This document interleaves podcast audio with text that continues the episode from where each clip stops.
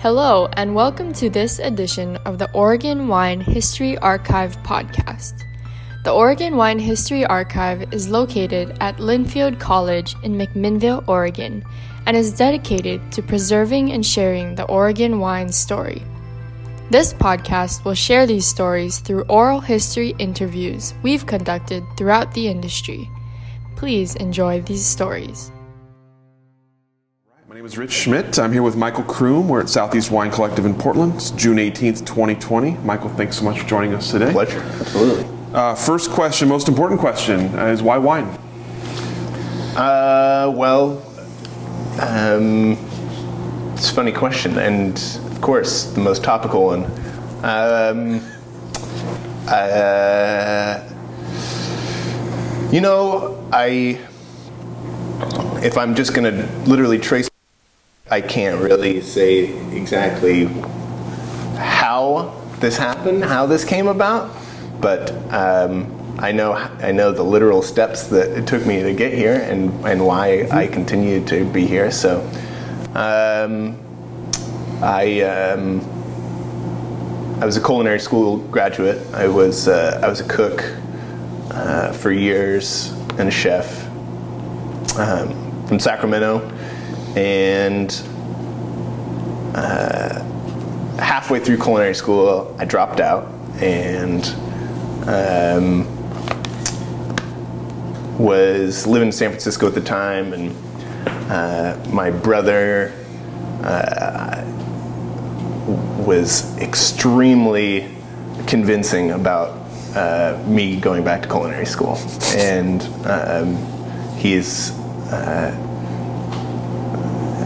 there was a, a. I remember this very intense, uh, this very intense day with my brother and my father, where it was like it was almost like an intervention. Like they like cornered me and were like, "It's time to like finish something in your life," and um, and there's a lot of truth to that and value. So, long story short, they got me to to go back. So, uh, the Culinary Institute of America in in Hyde Park, and I and I went back and finished my studies there, and.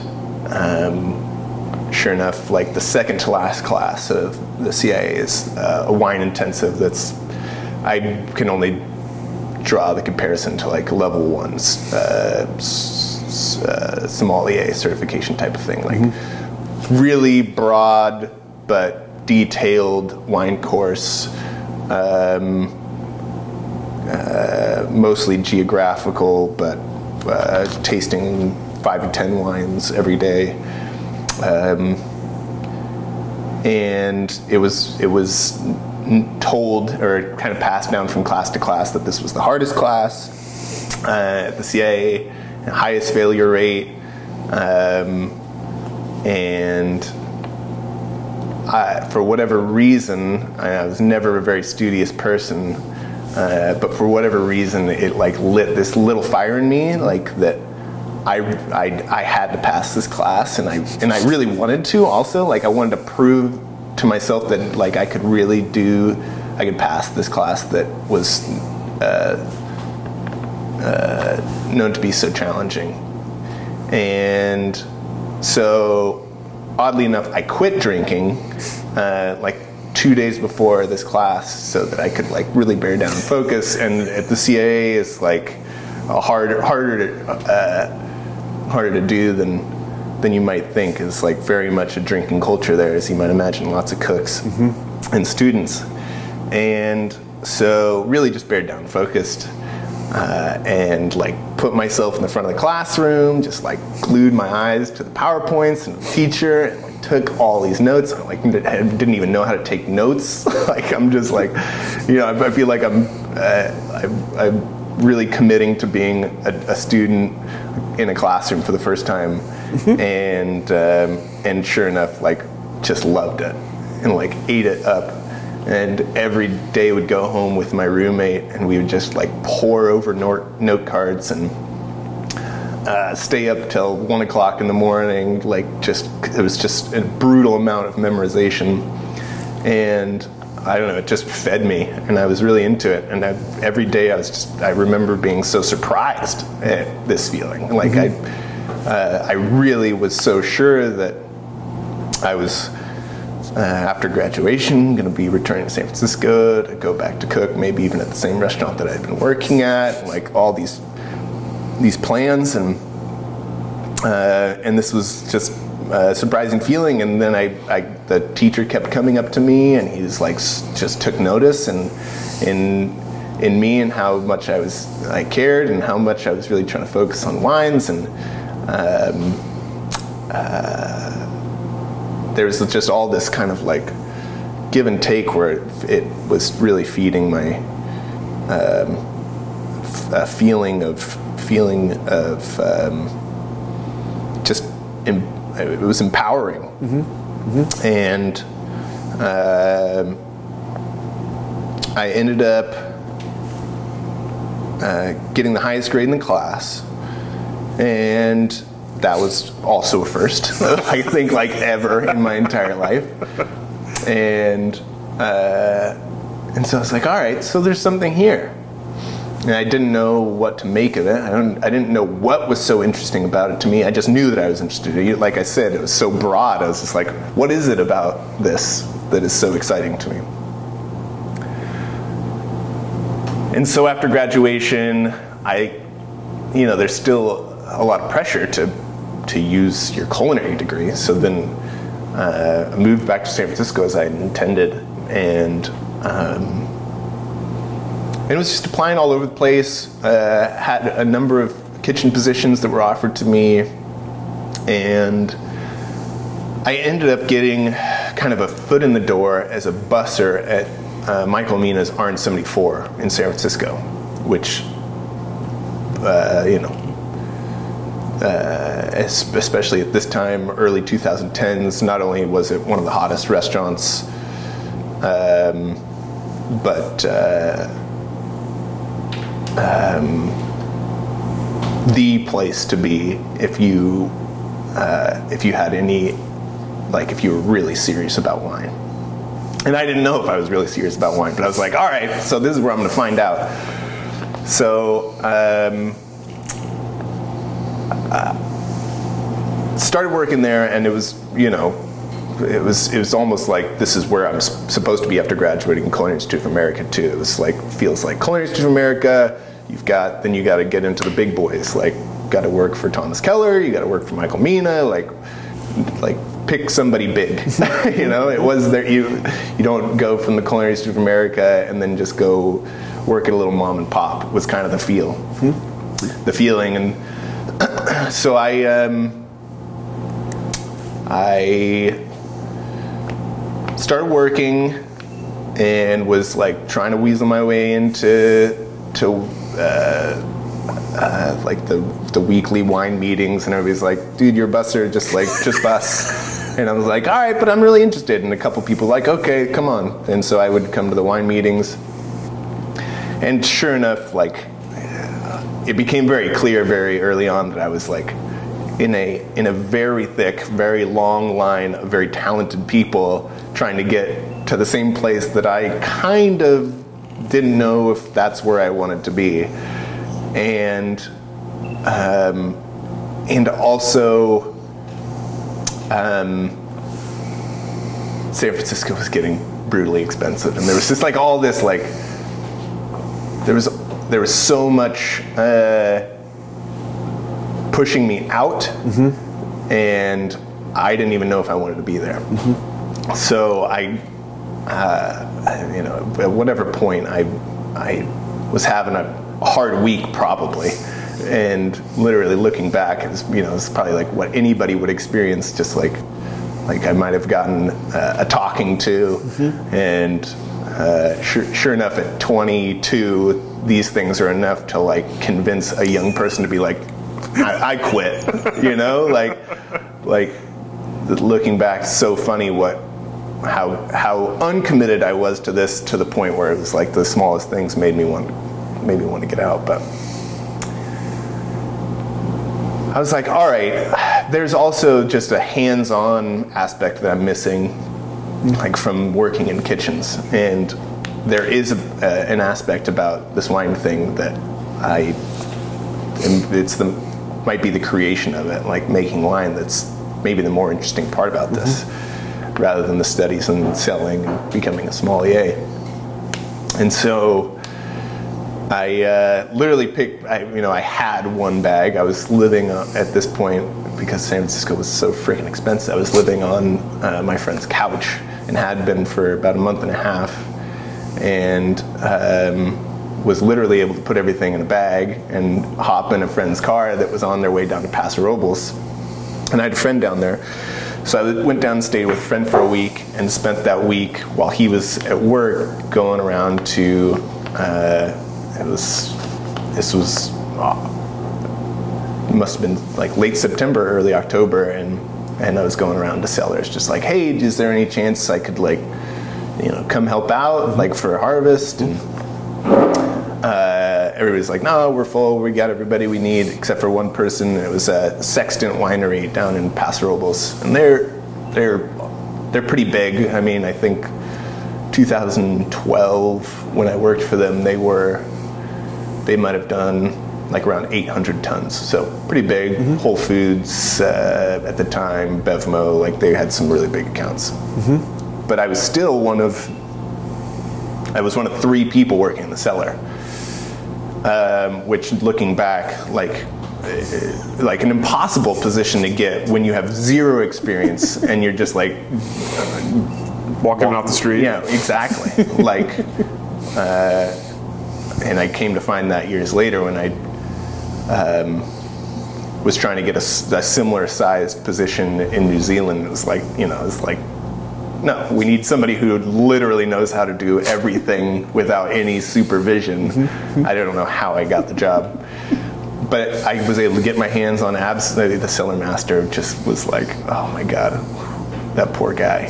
Like he had to train me on every single thing before I did it. Like I don't even. It's madness. And uh, so he and he but he was you know he was a saint he was just such a nice guy and uh, so he he basically gave me my entire cellar experience like still to this day. My my entire cellar experience is at one winery uh, for i was there for about a year and a half. And but i was able to do absolutely everything over and over again.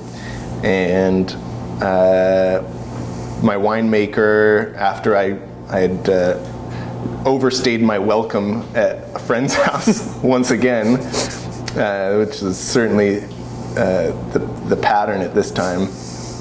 Uh, the, the my winemaker was planting his own little vineyard on this hill, and he had a, an airstream trailer parked up there so that he could do work and stay up there. It was like out in the middle of nowhere and he was like, hey, I'm never, I'm never there.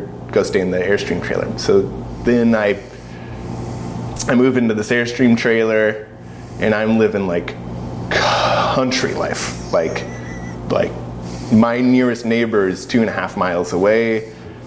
I am alone in a trailer and have a lot of time to think. No internet, no nothing. Like this is like me, a book, a lot of alcohol, a lot of hikes and walks, and like a, a lot of time to think. Too much time to think about where my life is headed and what I'm doing. Um, and uh, I certainly started to question my path, getting paid ten dollars an hour with uh, two hundred thousand dollars in culinary school debt, and uh, what, am I? What am I going to be a winemaker? Like, I, there's just so many questions at this point in my life. What the what the hell am I doing? And um, and sure enough, I talked myself kind of out of out of it again, and um, and I was starting to uh, date my now wife. Um, at the at the time, she was living in Los Angeles, um, getting her, feet on the ground in her career. She's a pastry chef, and um, and so there's a lot of time to talk. And she would visit on weekends, and we'd kind of work this through, and we'd explore, you know, like all these ideas and dreams, and you know, just. Uh, and at some point like I got this idea, and she, at one point, her father, in a conversation, was like, really talked me into uh, the idea that I, I, should be making a lot more money. Uh, to, to, keep doing exactly what I'm doing, he just was like, go demand $14 an hour. You should be making $14 an hour. And I was like, yeah, I do. I definitely deserve that. And so, literally, like the next day, walked in and was like, walked to the wine. I was like, hey, I need to be making more money. I need to be making $14 an hour. And if I can't make $14 an hour, I'm gonna, I'm gonna have to leave. And he's like, our, our cellar master makes 1350 like he's like I'd see you later. Like it was literally that. And so i was like uh, oh okay. Uh, can i keep staying in the trailer? Like and he's like sure sure and so i stayed in paso robles went and found a job as the the head of uh, events chef for a, a, really great farm to table restaurant in Paso Robles, and immediately just like like switched gears, and now I'm like back in the kitchen world. Um, uh, working at wineries, but serving them food, like you know, like same scenery, totally different world, and and it was really satisfying. It was like, this is great. Like, I'm really enjoying being back in the kitchen. And I miss this. And, uh, and so I, I really enjoyed living that life for, um, I think, close to a year. And um, drew even more questions like, was this, is this more important to me? And, uh, um, and all the time like getting lonelier and lonelier in this airstream trailer on the top of this mountain and um, uh, at some point i think then the, the job kind of like just the some bureaucracy or whatever little little naggy things as you get settled into a job the honeymoon phase kind of dies away and it's just like there was enough nagging and not enough joy and fun to for me to like continue enjoying living this country life and my um, my wife and I were getting more serious and um, I despite my uh, my knowing uh, my knowing dis- distaste for Los Angeles was like I'm coming to LA, and we're gonna move in together, and uh, we're gonna go, I'm gonna go back to living city life, which God, it sounded appealing at the time. like living, like my brother lived down there, and and I'd go down there every other week, and I was like, my visits, I was like, oh, I miss this, I miss people and fun and all this and it didn't really matter what career opportunities waited me. I was just like, I'm ready to go back to being a normal 20 year old. So moved down and really was, I think I remember uh, in the car on on the drive down like surfing Craigslist for I think I literally just typed in like in jobs or whatever it was just wine it's just like just searched wine and uh, it was it was pretty bleak except for this one uh, wine sales position uh, for this super tiny, too tiny um, uh, Argentinian wine importer. Um, I applied, and he was like, "Yeah, please." like, I, I, we have gotten no responses to this to this job. So yes, you just get the job. You don't have to be qualified at all. So I got this job and I'm like, yes, I've made it. I am a wine salesman uh, for a uh, little Argentinian wine book in LA, and I was like, I'm gonna just like he's he's gonna pay me hourly and. Uh, uh, whatever the word is. Commission. Uh, yeah, commission exactly. uh, I'm like, I'm gonna just be rolling in it, and like just started hitting the pavement. It was like, oh my god, like just like I would be like, hey, I have a seat. No, no, no, no, no, no, no, no. like nobody. And I just remember like sitting and I, and I like making cold calls and sending emails and uh, you know at some point it was like few and far between that I was doing any work for this uh, wine importer because it was just like I, I think the cheapest bottle of wine that I had to sell was like 25 and it went all the way up to like 110 wholesale like the it was just like how how am I gonna sell this? There was this like one Argentinian restaurant on the west side of LA, and uh, um, I remember going back to that restaurant like every week, like Argentinian food, Argentinian wine. He's like, yeah, but not that kind of Argentinian wine. Like I just had no one to sell it to. So quit, and um, and then uh, worked, uh, got a job at an ice cream shop. so I was scooping ice cream, and um, after two months, that I was like, all right, okay, and my wife was finishing up a job, uh, and. Uh, we were like, what's next? And we decided we should travel, and we um, uh, we went and worked harvest in New Zealand. We were able to both land a position at a Constellation Brands winery in Marlborough, and we worked the night shift, 7 p.m. to 7 a.m., six days a week for three months. Literally it, during at least this fall, probably only this fall in New Zealand, every single night at 7 p.m. it started to pour torrentially, and every morning at 7 a.m. it would stop and the sun would come out and we'd go to bed.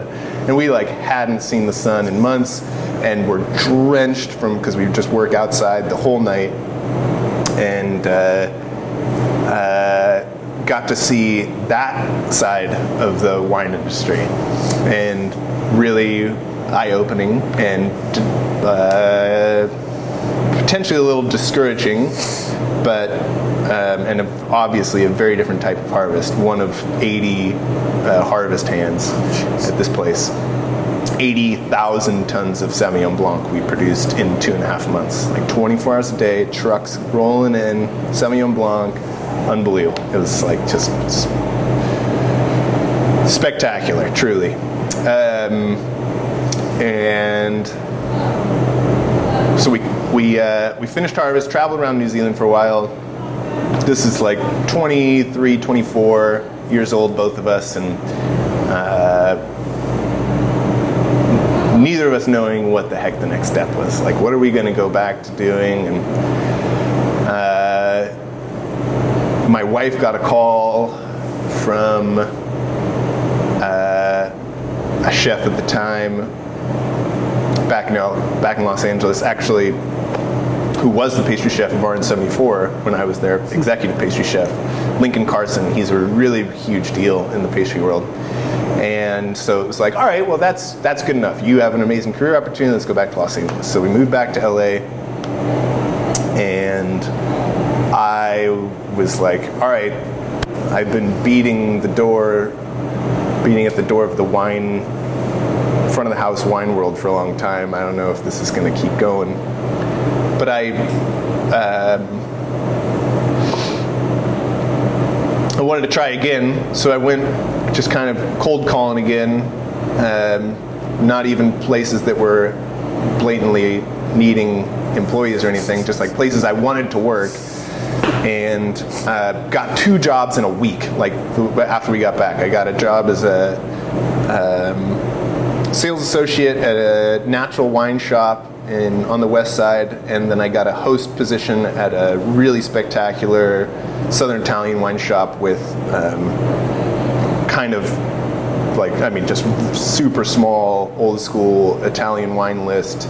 Um, also natural or minimal intervention, but just because it's like that type of wine list where this is the way it's always been done type of thing, not uh, hip or anything.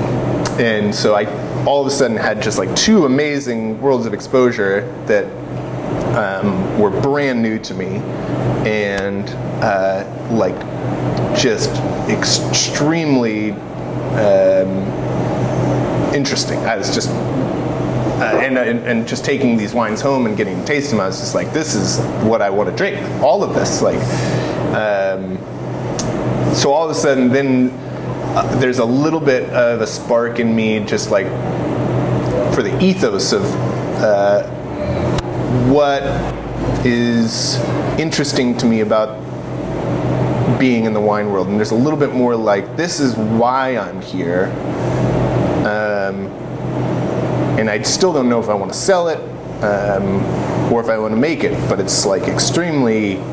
This is this makes more sense. This is a little more grounding, minimal intervention, and hearing a lot of the stories of winemakers coming through both the shop and the restaurant.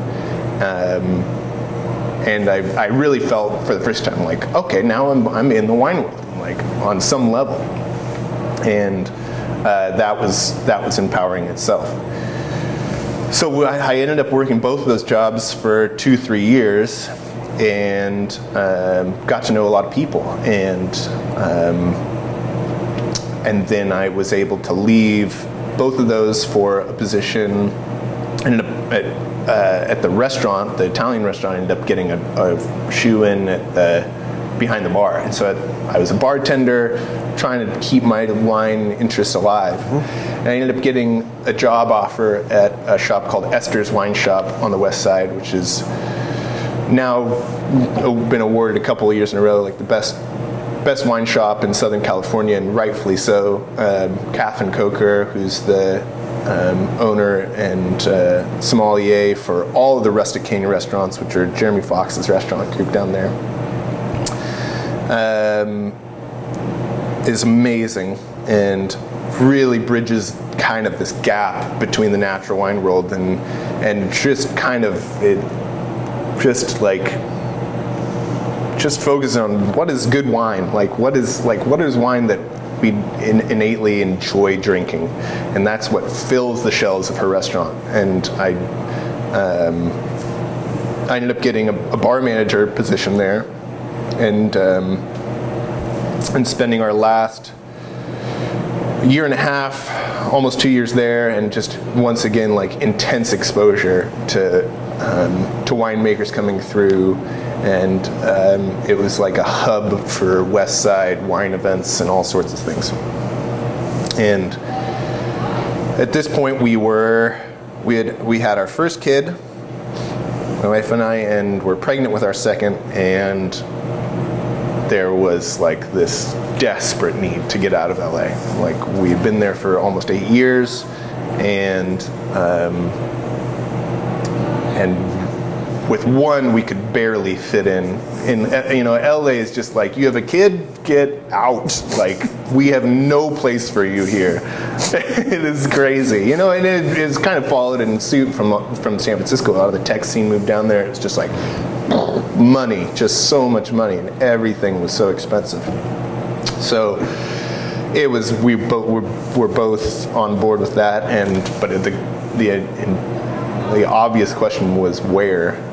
Um, we were both all of a sudden had kind of we we didn't know if we we wanted quiet country life or a little bit more peaceful life with the kids, or if we still wanted to be where the action was, where my wife could uh, really keep chasing um, what was a flourishing uh, uh, pastry chef career in Los Angeles. And Portland was this like really obvious decision for us. and I didn't even know how good it was going to be until we got up here. Like we really, we came up here for a week. We are like, it's beautiful. Uh, the it's, it's peaceful. We can afford it. We it's kind of the best of both worlds for where we want to be and what we want to do. And so, um, getting up here in June of 2018, um, I immediately landed a position as the bar manager at Laurelhurst Market, and um, we a month or two, two months later, we uh, we had our second, our daughter, and um, she was born August sixth, and by the end of August, I was like I hope you don't mind, babe. but I want to keep managing the bar at Laurelhurst Market, and I want to buy a ton and a half of grapes and go go try making my own wine, the Southeast Wine Collective. Hope you don't mind if I'm never here for you and our two kids. And she's like unbelievably supportive because you know, I think she just saw that there's a lot of one excitement and that she might have not hadn't seen in a while and um, just like a little bit of desperation like i need to keep searching and um, actually it was beginning of september our whole backyard was covered in these extremely delicious local table grape called a jupiter grape um, they taste they tasted like passion fruit. They're so good, but they're a red grape with pinkish red flesh. And um, and I just like there was a whole uh, like a little uh, home beer store down the street and where I was able to get enough stuff to like press these grapes a little bit of skin contact, just put them in a crown cap bottle and let it chill for uh, for a month, and we popped one open, and like I, you know, it's just native ferment, little like tiny one. Uh, 175 bottle pet nats. And we popped one open. We're like, delicious. I was like, I'm a winemaker. and uh, so like, so I, you know, I got a little cocky and came in, met Tom. He was like, "Yeah, come on in. We'll we'll have you."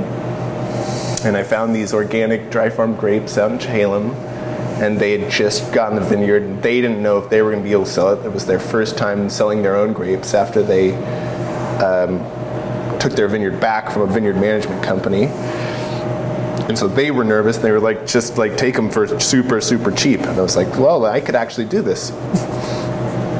and so it was just this wild experiment and um, needed tons of advice along the way. Uh, thank God for Southeast Wine Collective.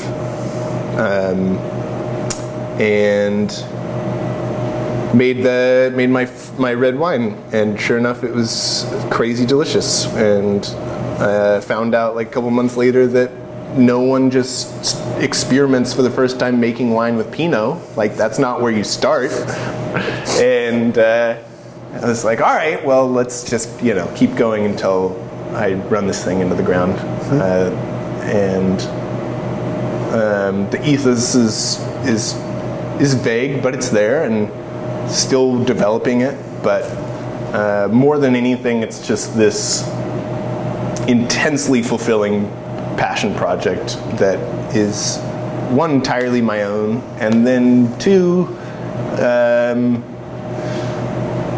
hopefully providing what I always have and will probably always feel like the wine world needs, which is just diversity and just something else, like mm-hmm. something a little different, and um, uh, hopefully can can continue to honestly find ways of doing that, which is harder than like it's it's the co-ferment thing of of, of combining varieties that may or may not really make sense together.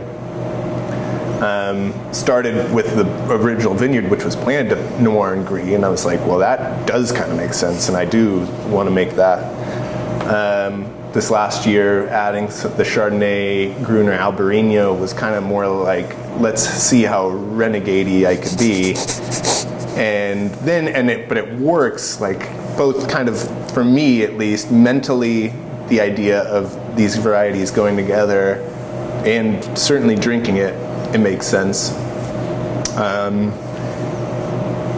but I, I, do foresee some challenges of continuing to find uh, those co-ferments that that honestly are things I, I am excited to do without it starting to feel like I'm just combining varieties because that's sort of what people expect out of uh, out of my wine label but I, I don't want it to become that. So I, I have, I'm sure that there will be uh, single variety expressions of certain things. Depends on what I can get my hands on, especially this year. Mm-hmm. It's going to be a really weird, wild year, but um, uh, I'm just sort of taking it one step at a time, and, and much like how I got here, I'm just sort of listening and watching my path mm-hmm. and trying not to panic, trying to stay in the moment and in the day, and um, and if it works, it works, and um, and just respecting that. Mm-hmm. So that's, that's, sort of how I've gotten to at least this place, and. Um, yeah, I mean, talking to you, talking to people in the industry, you know, the people that help me make my wine every day and their profound knowledge for the industry um, that I, I frankly just don't have. And having a four year old and two year old that I'm more or less the primary caretaker for right now, I may not have the exposure to that world for years to come. And it's really interesting to think about that I, I might uh, I might get like years and like many vintages under my belt before I really have any connection to the Oregon wine world. Like really, I'm I my my my time and my ability is like surfing wine business classifieds and like seeing what grapes are out there and making quick hour runs to go buy used barrels and like scraping up what other people have deemed junk and like trying to use it uh, to to further this project. But I haven't, you know, outside of South Southeast Wine Collective, there's very few people in the industry I've really gotten to know or have intimate chats with or. Uh, so, it, in in a lot of ways, talking about the path, like this might just be my path for years to come. And, and I think with a lot of people, there's with exposure and as they get further into the industry, they're surrounded by influential people. And so naturally their path kind of steers and t- twists and takes turns depending on how they're influenced and um, and just I mean I, I'm certainly still capable of of seeing trends and and um, and being influenced by those. Uh, but um, but even that, like I think I, I, won't be as exposed to the trends uh, for the next few years. Uh, and so there's a lot of this that will probably be unique mm-hmm. just based on my circumstances.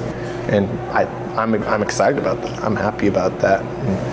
I, I, I wish I could talk with more people and hang out with Drew Herman and Tom Monroe and everybody uh, more often and talk the talk and uh, kind of just absorb all that through mm-hmm. osmosis. But uh, right now, it is very much just my journey, and it's I am both uh, very humble, very grateful and humbled uh, to to be in this world really at all. Mm-hmm. Yeah. Winemaker in a bubble, almost. Yes.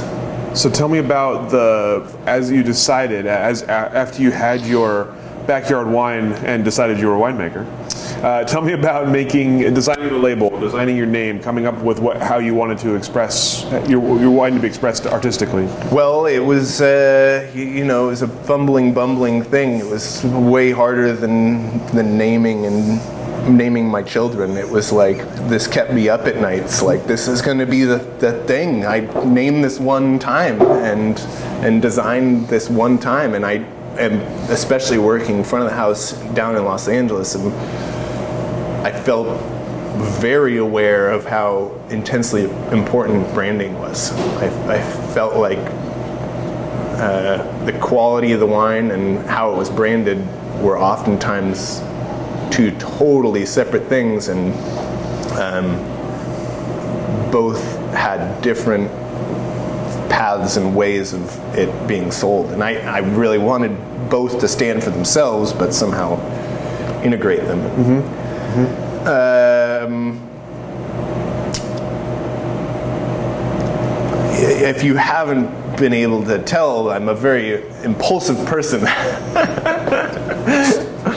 And uh, one of my impulses in uh, my 20s was to just to get my motorcycle license and start riding motorcycles. And it was kind of influenced by the fact that I was spending an hour and a half every day in Los Angeles traffic, and I was like, this will get me where I need to go a little bit quicker.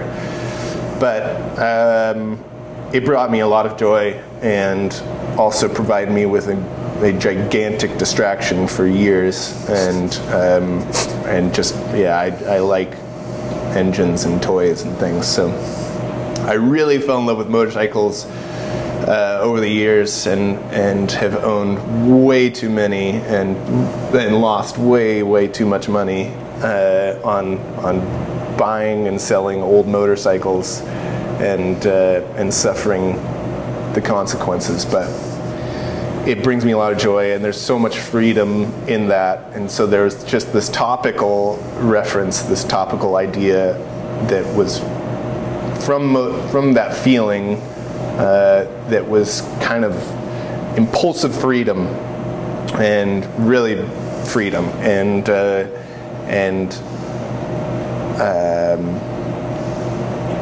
having being able to make these types of leaps and sort of land on my feet and hopefully inspiring people on some level um, as this develops to to trust their their path mm-hmm. and to trust those dreams that they always think about that they always are like wondering could i do that uh, to, to actually um, just get out there and start and just start trying and see what happens. Mm-hmm. and um, letting letting things unfold rather than keep nagging.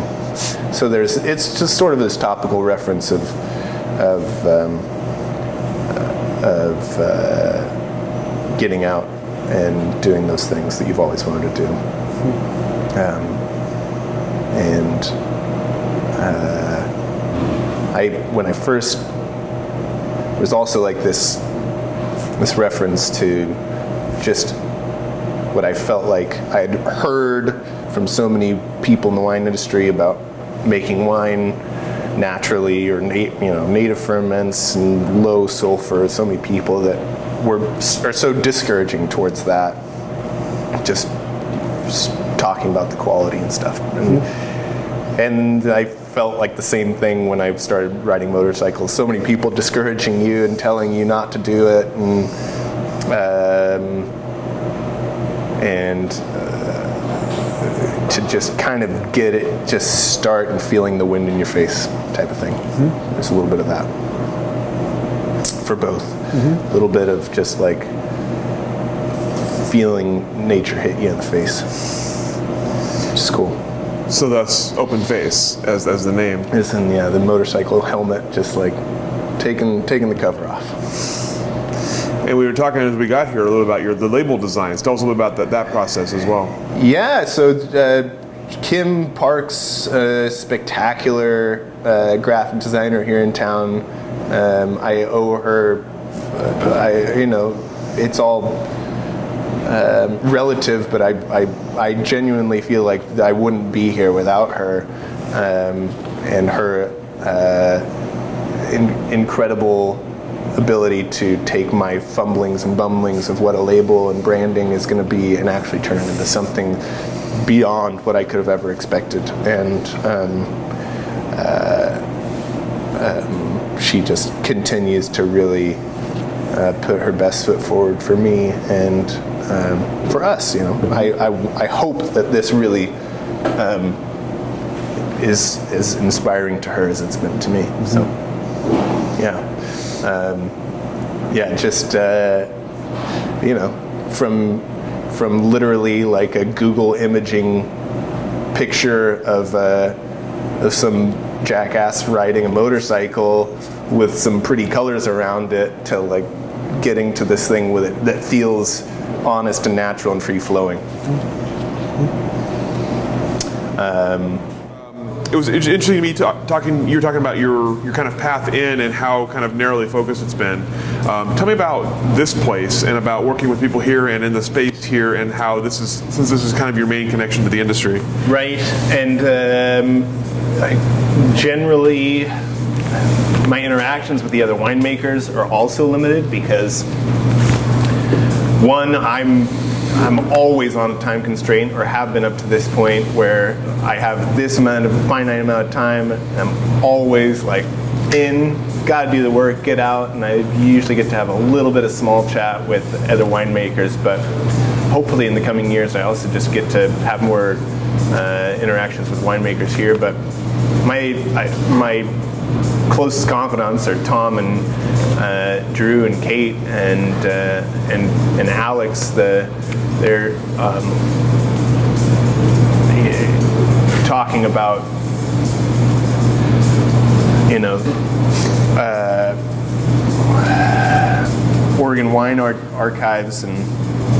I, I, I just have been thinking a lot about these guys lately and and how not you know not just Tom and Kate as winemakers, but um, how unbelievably influential uh, the, all these people are in their um, in their tutelage in their uh, in just their incredible wealth of information in helping people uh,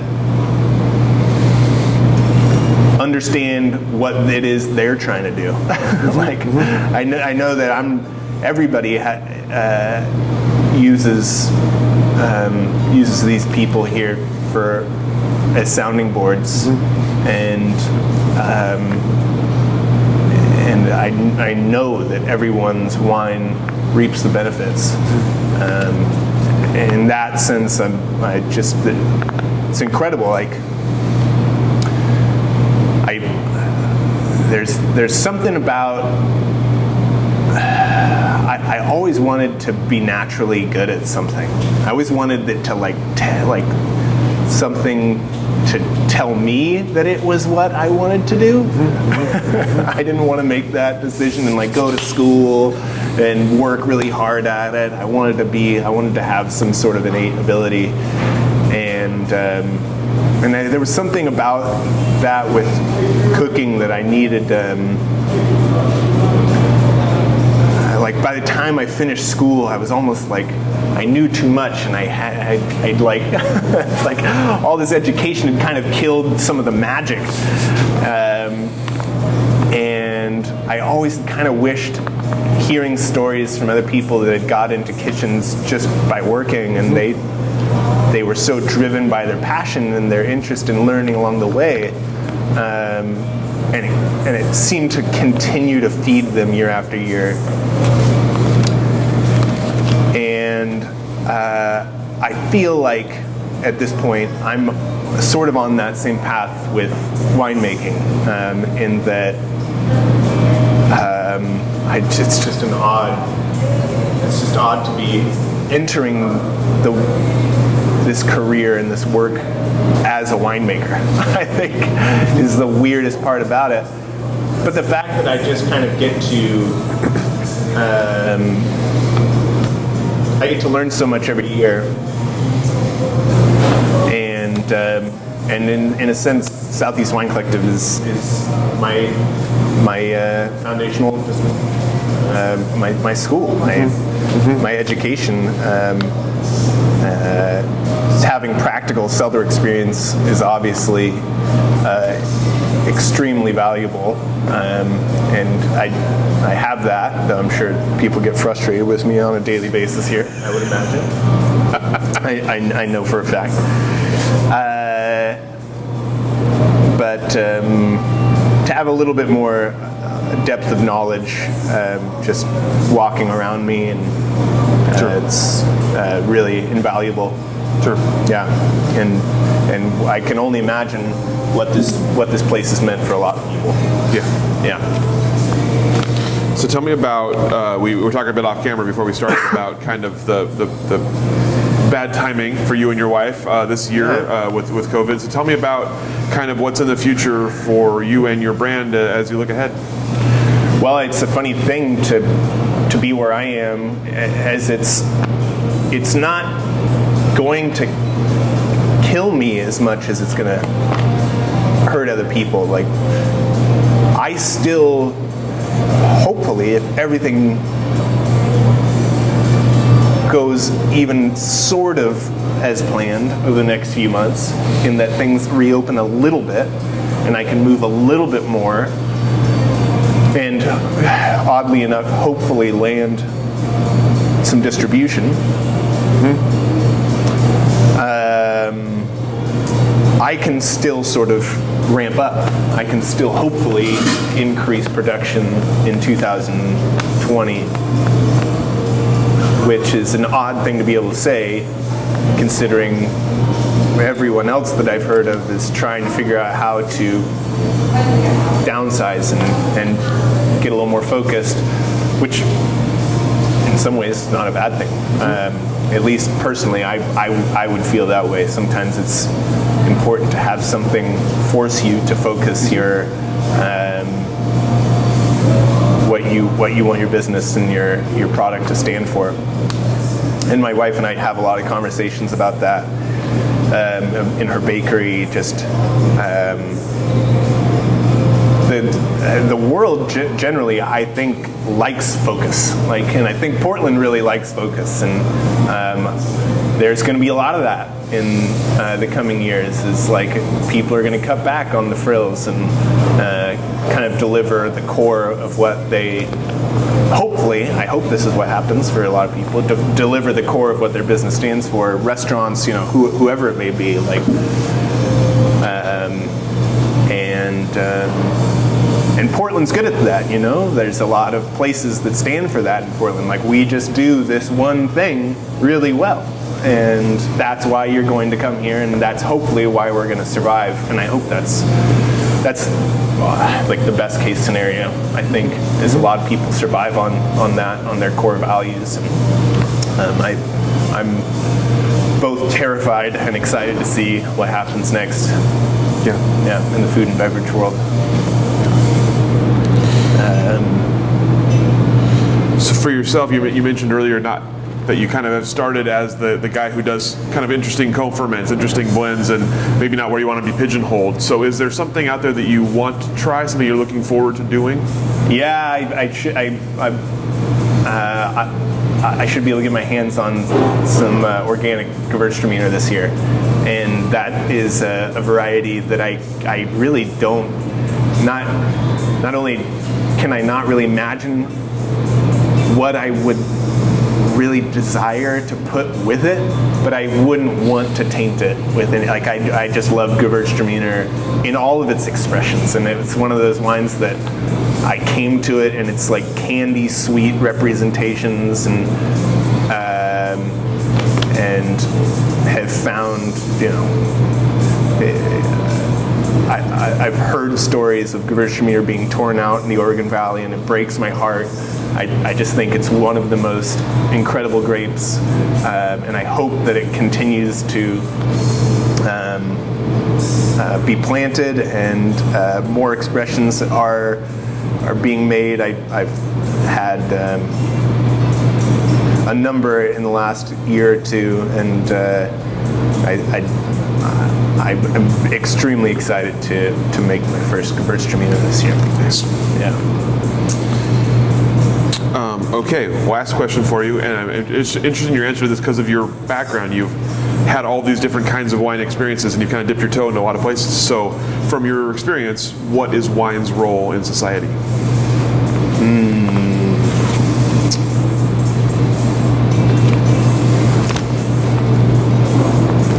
Think it's ever it's ever changing, and I think it's changing for the better. Um, I think there's always going to be a lot of pushback from big money about that, but I think generally, as with a lot of things, uh, artisanal, um, the little players are are gaining more and more traction, and uh,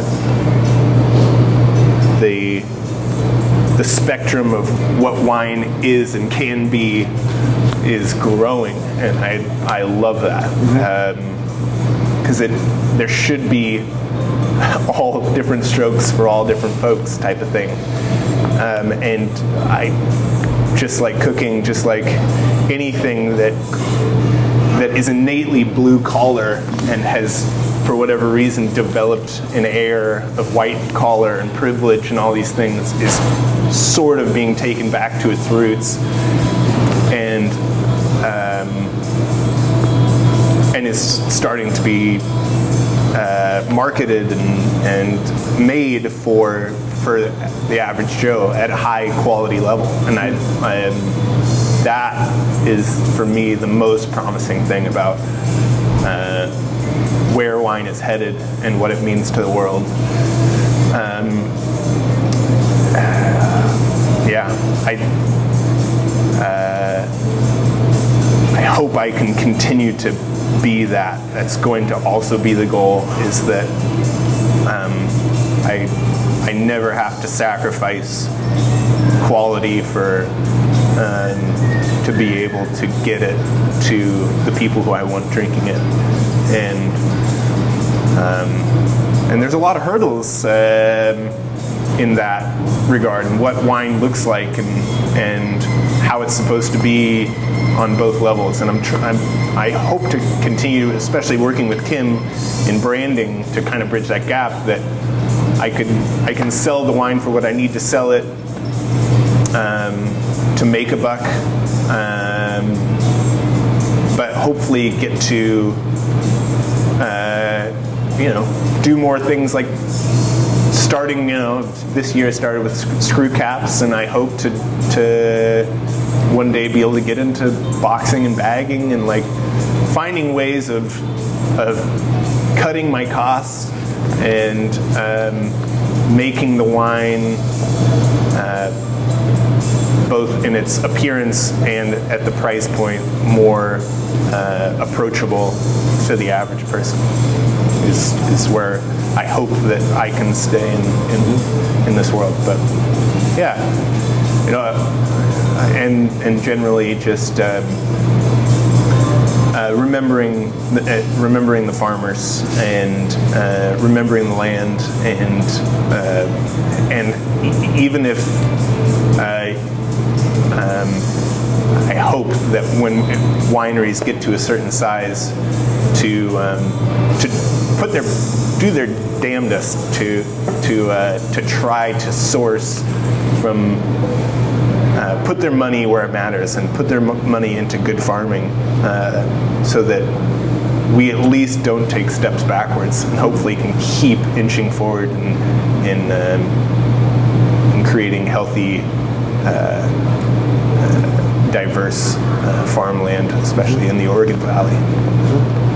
So I know I promised that was the last question, but your answer made me think of one more I want to ask you. So you have all this time uh, on the front end. Uh, now you have a product that has your your name on it and your face on it, sort of, Right. uh, that you're selling. Tell me about that process of putting yourself out there and selling a product that is so personal to you. Yeah, in, in a, that's a great question. In a lot of ways, it's harder um, than than selling somebody else's. I, I there's I, I hope to get out of my own way in this respect, but I I, I don't take pride in this, but I am um, I feel I feel bad, like talking so highly of myself and my product. Like, it's really hard to like really your yourself mm-hmm. every every day, day in day out. Like, I'm this guy that makes this incredible wine. You know, not that that's my sales pitch. well, maybe now it is. But. Um, uh, it's hard to, to really show up every day for yourself and to to um, to be proud of of your work and your efforts. And I, it's really important that people acknowledge that and to um, that no matter where what they've done, to be proud of to be proud of it. So. Um, I am trying to get out of my own way in that respect, but it's, it's difficult. It's a difficult process. Mm-hmm. Uh, I'm sure it'll become a little bit easier over the years. But yeah, certainly the, it's, it's, a strange change. Mm-hmm. Absolutely. Yeah. All right. That's all the questions that I have. Is nice. there anything I didn't ask that we did? I should have. Anything we didn't cover that I should have? I think that was great. I, I, um, I I felt uh, I felt like I didn't bullshit. good. Yeah, that's what we're going for. Which is good. Yeah. Thank you so much for your time today yeah. and for your story, and we'll go ahead and let you off the hook. Yeah. Thank you both very much. Thank you for joining us for this edition of the Oregon Wine History Archive podcast, and thank you to all the supporters, partners, donors, and interviewees who have made our project a success. Be sure to check out our website at OregonWineHistoryArchive.org for more interviews, plus photographs, wine labels, and more and stay tuned for more interviews as we tell the story of Oregon wine. The Oregon Wine History Archive podcast is brought to you by the Oregon Wine History Archive at Linfield College. The executive producer is Kiana Anderson. Producers are Rich Schmidt, Rachel Woody, Stephanie Hoffman, and Camille Weber. And a special thanks to all the Linfield Archive students who have contributed to these oral history interviews over the years.